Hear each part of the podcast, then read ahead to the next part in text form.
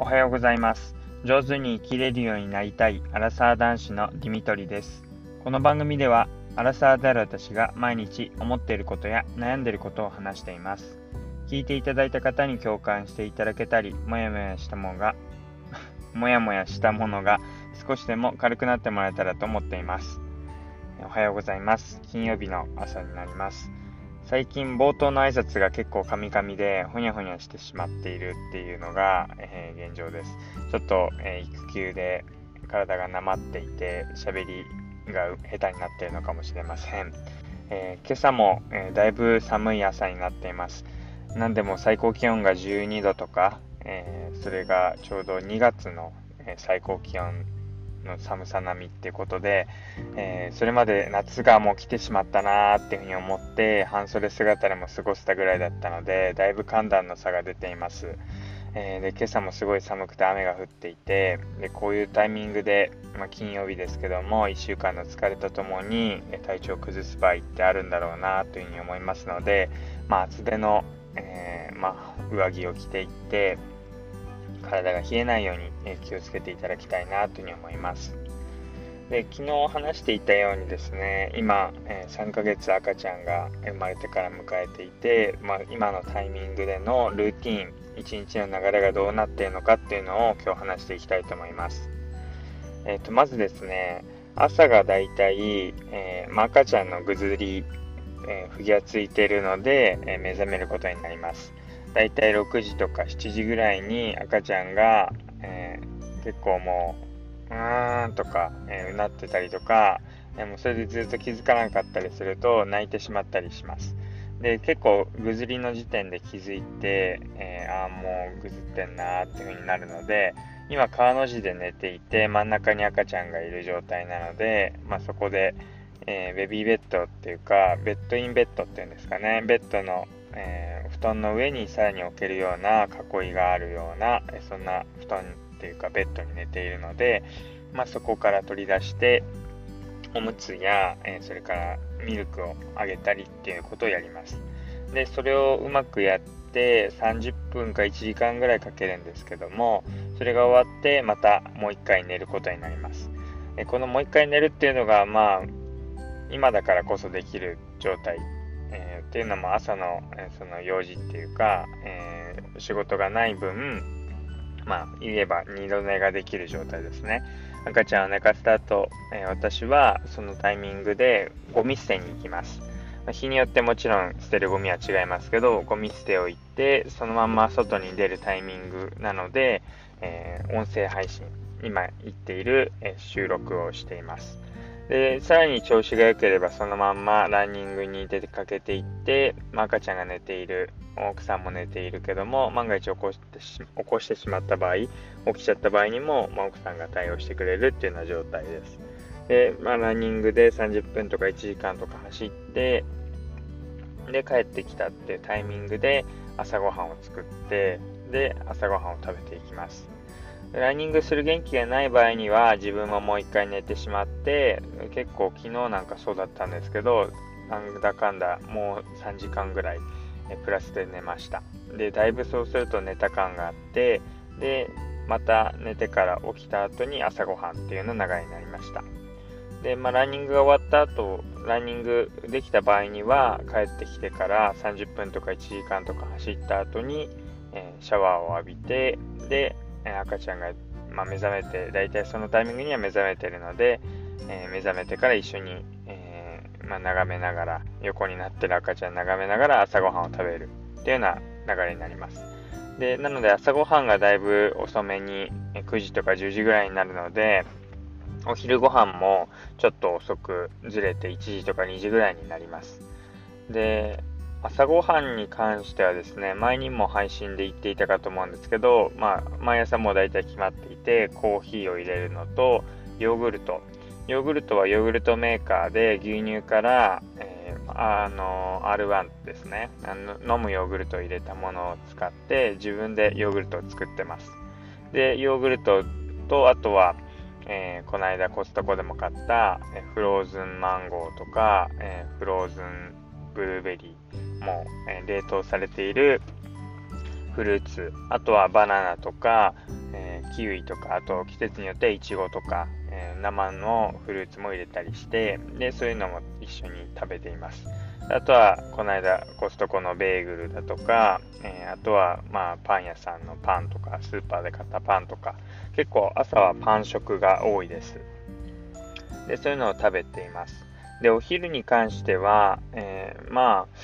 そうですね、外食するタイミングもあるんですけども、外に行って食べたりっていうタイミング、あとテイクアウトしたりっていうのもあるんですが、なるべくお金を使わないように、えー、まあ、育休期間ただでさえお金が少なくなる期間なのでなるべく自分で作って、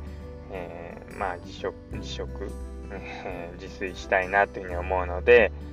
えお昼は私が作るっていうお昼当番制。で夕飯を逆に奥さんに作ってもらっているっていう感じでお昼はま簡単にですけど丼、えー、で作ってるところです。でまあインスタで作ってる様子をあげたらいいんじゃないのってことで本当に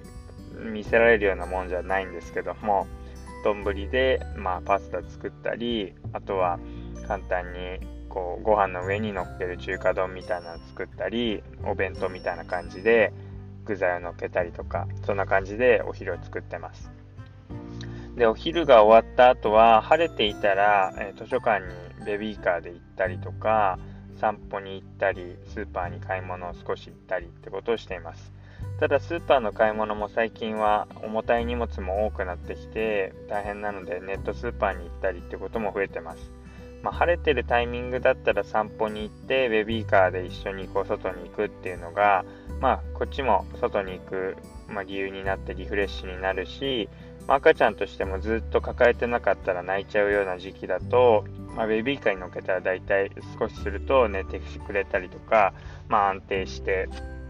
ご機嫌でいてくれるので、まあ、そうやって散歩に行ったりすることで、まあ、自分の親にとっても、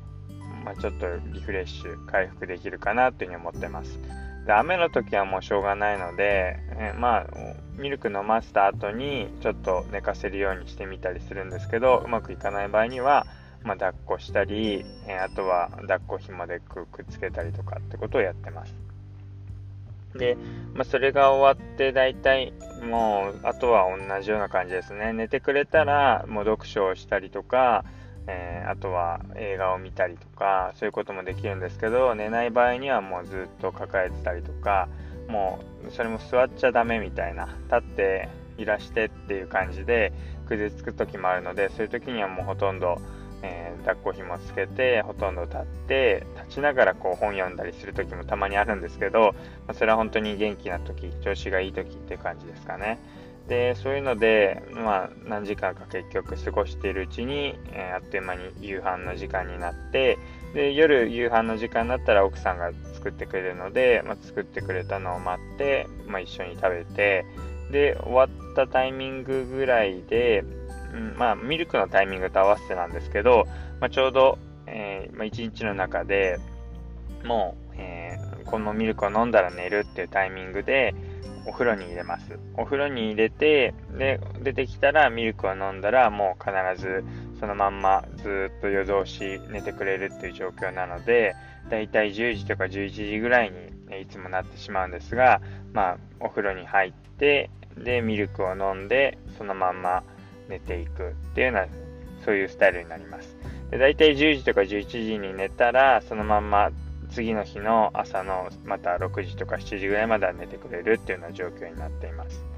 お風呂に関しては、まあ、交代で本当に中で洗う人と、えー、出して、えー、その後保湿をしたりとか服を着せたりっていうことをする人を交代交代で、えー、パパママでこう交換交換一日おきにやっています。まあ、やり方忘れないようにっていうのと、まあ、洗い方とかも癖があったりして洗い残しが残ってしまう可能性があるので、まあ、そういったところも夫婦でこう順番にやっていけば、ねまあ、少しは解消できるんじゃないかってことでやっています。なので、まあ、ありがたいなっていう点はもうミルクを飲んだら最後のミルク、えー、お風呂ミルクの順番でもう睡眠の儀式になってるっていうかあこれをやったらもう眠るなっていうのがこちらも分かってるし赤ちゃんの方も安心して眠れてるような状況なので本当にその後の、えー、流れですね眠る流れっていうのができているのがすごいありがたいなっていうふうに思ってます。まあ、こんな感じで意外と、まあ、最初思っていたよりも、まあ、自由な時間はないなっていうところです。っていうのも赤ちゃんがぐずついたりとか寝かせて、え、寝てくれなかったりすると、ま、こっちもそれに対応しなきゃいけないしずっと抱っこしているっていうのはもうほんとずっと5キロとか6キロの米袋を抱えているような状態なのでなかなかそれで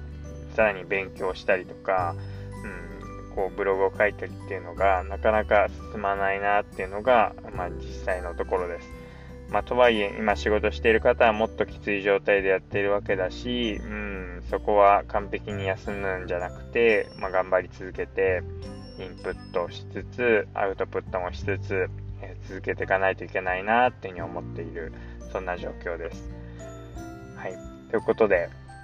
えー、今日は一日のルーティンについて、まあ、今3ヶ月の赤ちゃんがいる状態の、えー、パパとママがどんな生活を送っているのか、まあ、育休バージョンになるのでまた、えー、働いている時とは違った様子になりますけども今の様子について話していきました。最後まで聞いていただいてありがとうございます。またお会いしましょう。